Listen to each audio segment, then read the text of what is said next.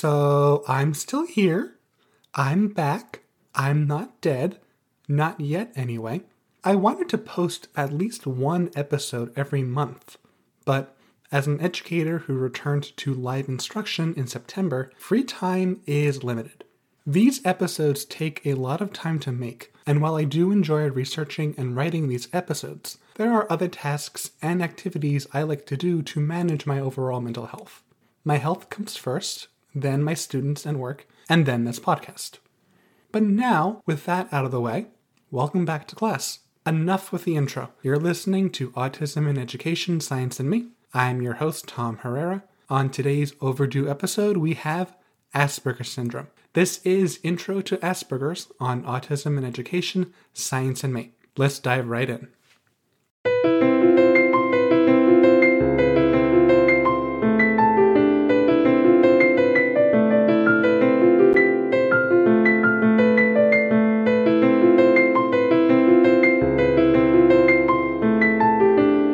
We interrupt the regularly scheduled program to bring you this important message. From this podcast forward, I will use the abbreviation AS for Asperger's syndrome and ASD for autism spectrum disorder. Back to our regularly scheduled programming. I wrote down some questions that need answers. What is AS? What are its symptoms? Is it any different from ASD? If so, why is it different? Was there not an outcry in recent years about AS? Find these answers and more on today's episode. Our discussion begins with the basics. What is AS? Let's start with a quote that sounds like it came straight out of the Twilight Zone. Imagine Forest Whitaker saying this line instead of my melodious voice. it is when you are robbed of empathy, or if you have empathy, you cannot or do not show it. Yet no one is to blame. It is called Asperger's syndrome, but it is also known as Asperger's disorder or now simply Asperger's. I really like this quote, not just because it sounds really cool, but because it's honestly correct. As someone with the disorder, this is spot on. At times I have empathy and cannot show it, or sometimes I feel like I have no empathy. See next episode for a more in depth analysis on my symptoms. For years, I've struggled with my empathy. Full disclosure, I never really researched my disorder until I started this podcast. And now that I have, I recognize a lot of my behaviors. It's a weird feeling. Quick side note Are there any famous people who have had AS? I can name four individuals, all men, who have or are believed to have AS. These individuals are Sir Isaac Newton, Albert Einstein, the film director Stanley Kubrick, and Satoshi Tajiri, the creator of Pokemon. These are rather famous individuals with very successful lives. This is your public service announcement. You may be different, but even you can make a difference. Side note over. Beep boop boop. Look to the quote again. If you have the disorder, you are either robbed of empathy or are not able to show empathy. But what is empathy? I struggle with the differences between empathy, apathy, and sympathy. Well, empathy is having the ability to understand another person's experiences from their point of view. Sympathy is having the ability to share feelings of sadness for another person's misfortune. Apathy is a complete lack of feeling or concern for something or someone. When you are robbed of empathy, you cannot really connect with someone else's viewpoint and come across as being cold and distant. You see the world as an outsider. Remember my wedding episode? In that episode, I described attending a wedding as if I was an anthropologist observing a foreign culture. I saw the party and recognized that people were having fun, but I did not share in those feelings. This is a common occurrence. I am often watching people feeling emotions and not necessarily feeling it. On the other hand, you could have empathy but are unable to show it. You would feel hungry, sad, happy, mad, love, etc. You could have those emotions but are unable to process it and show it to others. More on that in a bit. Aside from the empathy issues, are there other traits or symptoms of AS? Symptoms vary from affected individual to affected individual. Individuals with AS, or ASPIES, ignore topics that do not interest them and have the tendency to repeat specific behaviors. ASPIES also have problems with nonverbal communication and may show socially and emotionally inappropriate behavior. Autism Speaks, a wonderful website dedicated to ASD awareness, says that Aspies have difficulty with social interactions, constrained interests, a desire to keep things the same, and distinctive strengths. These strengths include remarkable focus and persistence when engaged on their interested topics, while also excelling at recognizing patterns and paying great attention to detail. But they may also be hypersensitive to external stimuli and have difficulty not only with nonverbal conversation skills, but also with the give and take of conversation. Do you remember at the start when I said that I never really researched my disorder prior to starting this podcast? Well, while I was researching for this episode, I came across this gem of a personality test. I read a few articles on the topic and I thought to myself, oh my god, I have this. I took a few diagnostic tests and, just for fun, had both my parents take the test as well. Can you take a guess on the results? Unsurprisingly, my parents being neurotypical, or at least more neurotypical than me, tested as not having this personality test. I tested as having this personality trait. Now, all three tests said that they were not valid tests, and if I really wanted to know if I had this personality trait, I should seek someone qualified. So, what is this personality trait that I keep harking on about? Alexithymia. I'll say it again. Alexithymia. A L E X I T H Y M I A. Alexithymia. As I often say in my classroom, let's break down this word into its individual parts. Breaking the word apart, we get a, lexis, and thymos. A means lack or without, lexis means words, and thymos refers to mood or emotion. Combined, we get a lack of terms to express emotions and moods. Alexithymia was first introduced by Peter E. Sifneos in the early 1970s. According to modern research, about 50% of all individuals with ASD are estimated to have alexithymia. A common trait with patients is that they have the inability to verbalize their emotions. This is because they are either unaware of the feelings that correspond to specific emotions, or they confuse emotions with bodily feelings. Today, we characterize alexithymia by the impairment in the awareness of emotions due to a deficit in the processing of affective information or changes of the mood. Alexithymic characteristics include difficulty identifying feelings and distinguishing between feelings and bodily sensations of emotional arousal emotions caused by stimulus. It also includes difficulty describing feelings to other people, as well as difficulty understanding and describing the emotions of others. Other characteristics include a reduced ability to fantasize and to imagine, and having trouble understanding other points of view. The lack of emotional awareness leads to difficulty understanding others' emotions. As such, they have trouble interpreting or recognizing emotional stimuli, both verbal and nonverbal. So that was a bundle of text. In more simpler terms, alexithymia is characterized by individuals not being able to articulate how they are feeling at any given moment. They have no words for their feelings and have trouble differentiating between feelings and bodily functions. Imagine you are shivering. An alexithymic individual would be unable to decide if the shiver was because they were cold or because they were sad, frightened, or grossed out. That has happened to me on many occasions.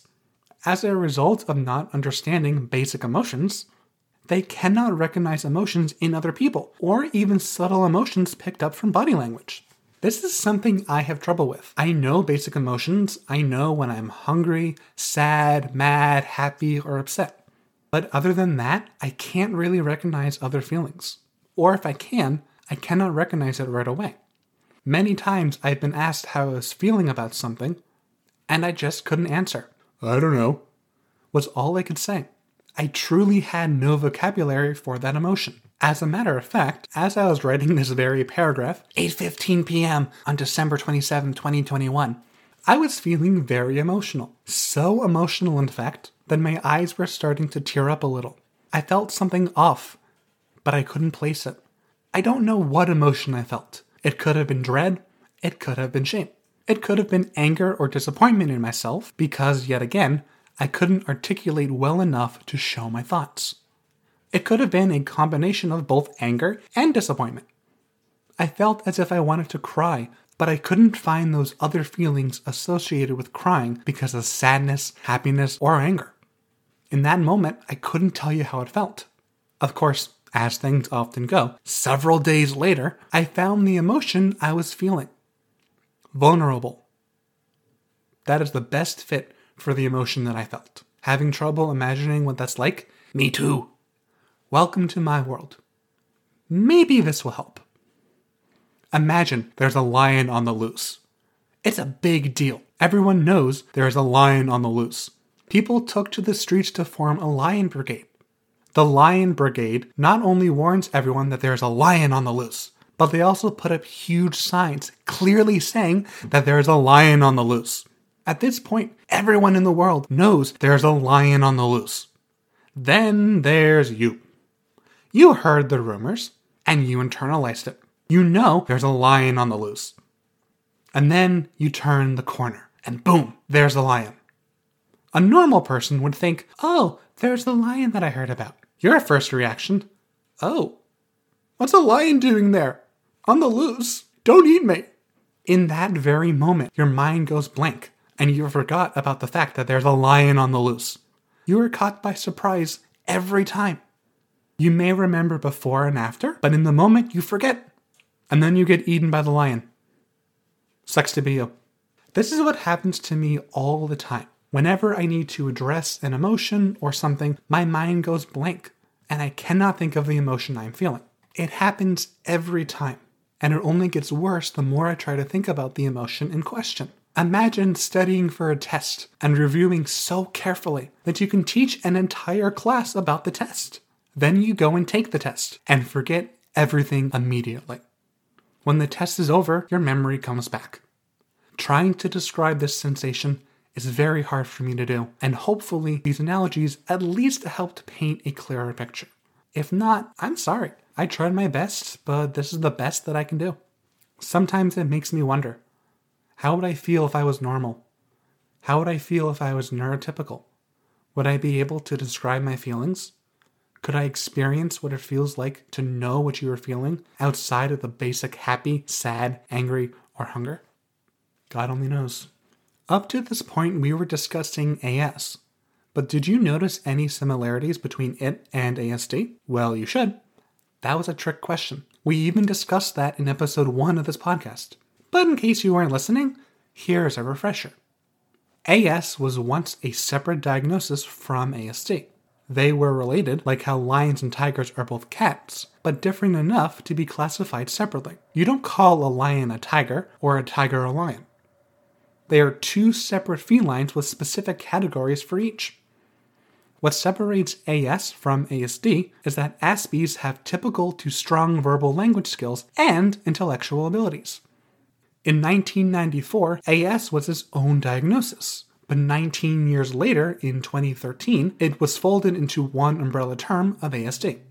As someone who was diagnosed in 2011, it was still separate. Nowadays, they probably just say, oh hey, ASD. Remember, ASD is defined as deficits in social communication and interaction behaviors and restrictive slash repetitive behaviors. ASD has three distinct levels. Level 1 requiring support, Level 2 requiring substantial support, and Level 3 requiring very substantial support. Your level determines how severe the deficits are. Level 1 is the least severe, while level 3 is the most severe. Aspies are in level 1 of ASD. Too long didn't hear? AS is under the umbrella of ASD.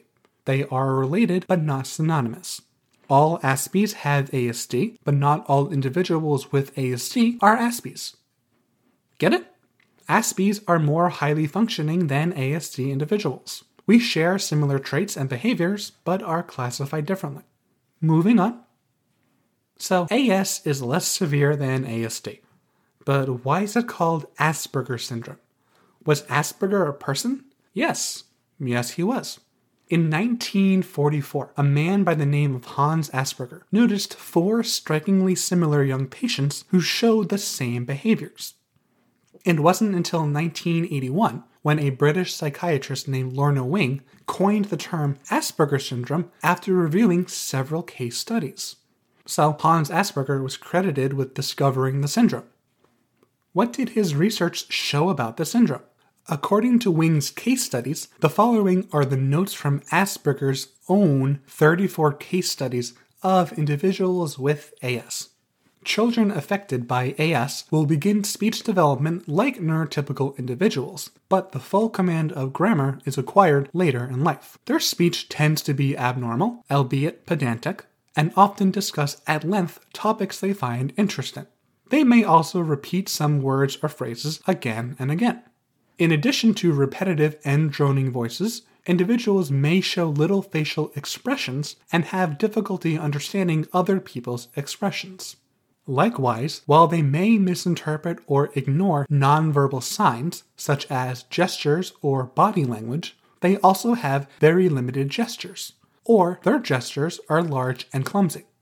The most obvious impaired characteristic is two way social interaction. This is not due to a desire to withdraw from social contact, but rather a lack of ability to understand and use the rules of social behavior. The rules of social behavior are unwritten and unstated, complex, constantly changing, and affect speech, gestures, posture, movement, eye contact, choice of clothing, proximity to others, and many other aspects of behavior. Individuals have very poor fine motor skills. Individuals have excellent rote memories. They also have an intense interest in one or two subjects, but often neglect other subjects that they are not interested in. As a result, they absorb every available fact about their chosen field and can discuss it at length, whether the listener is interested in it or not. Pretty much one to one with what I outlined above. Good to know the original source material was not that different from what we now know. Now, saying that, I do need to address the elephant in the room. A few years ago, Hans Asperger was put under scrutiny as his past was dug out. Why? Well, his association with the Nazi Party. Oh, didn't know about that? Yeah, that was a thing that happened. But to fully grasp this concept, we need some background information. Hans Asperger, a pioneer of autism, was an Austrian physician active during World War II. In 1938, he published a paper diagnosing children as, quote, autistic psychopaths, end quote. The diagnosis of these children later became AS, named after the doctor himself by Lorna Wing when she reviewed his work. Looking at historical records, Asperger is often depicted as someone who was against the National Socialism. Historical records have shown that his role was more ambivalent than we are led to believe. He was well trusted and supported by his Nazi colleagues and the Nazi Party. He benefited from the ideologies of the Nazi Party, such as furthering and solidifying his career at the expense of his Jewish colleagues and friends. He contributed and collaborated with the regime during his tenure as a physician.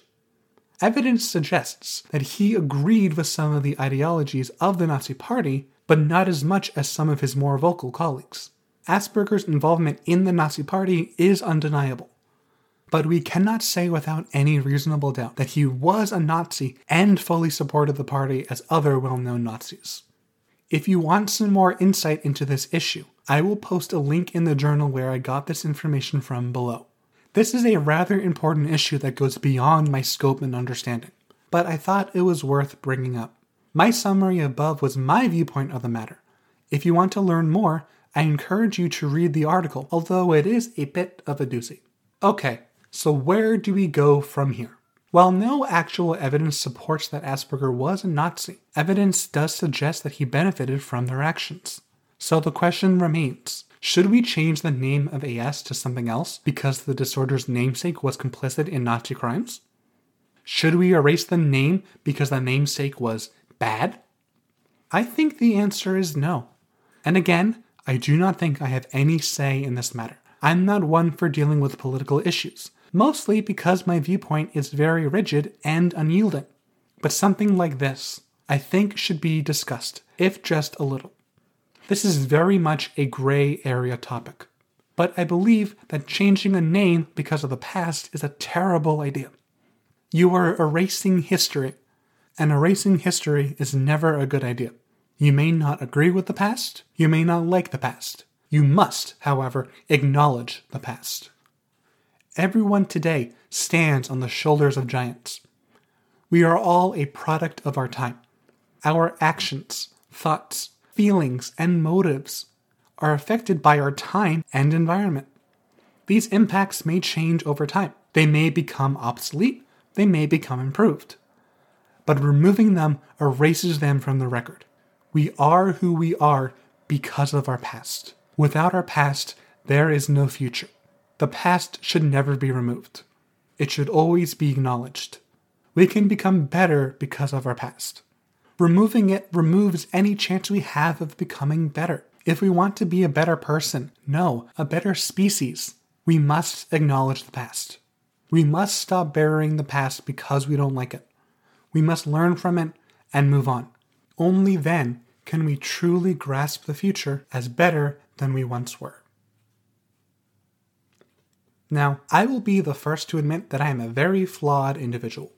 I am almost certain that I will contradict myself in the future on this very issue. I have done it before, and I will unfortunately do it again. I am very much a fan of no change. I hate change, I never want to change, ever.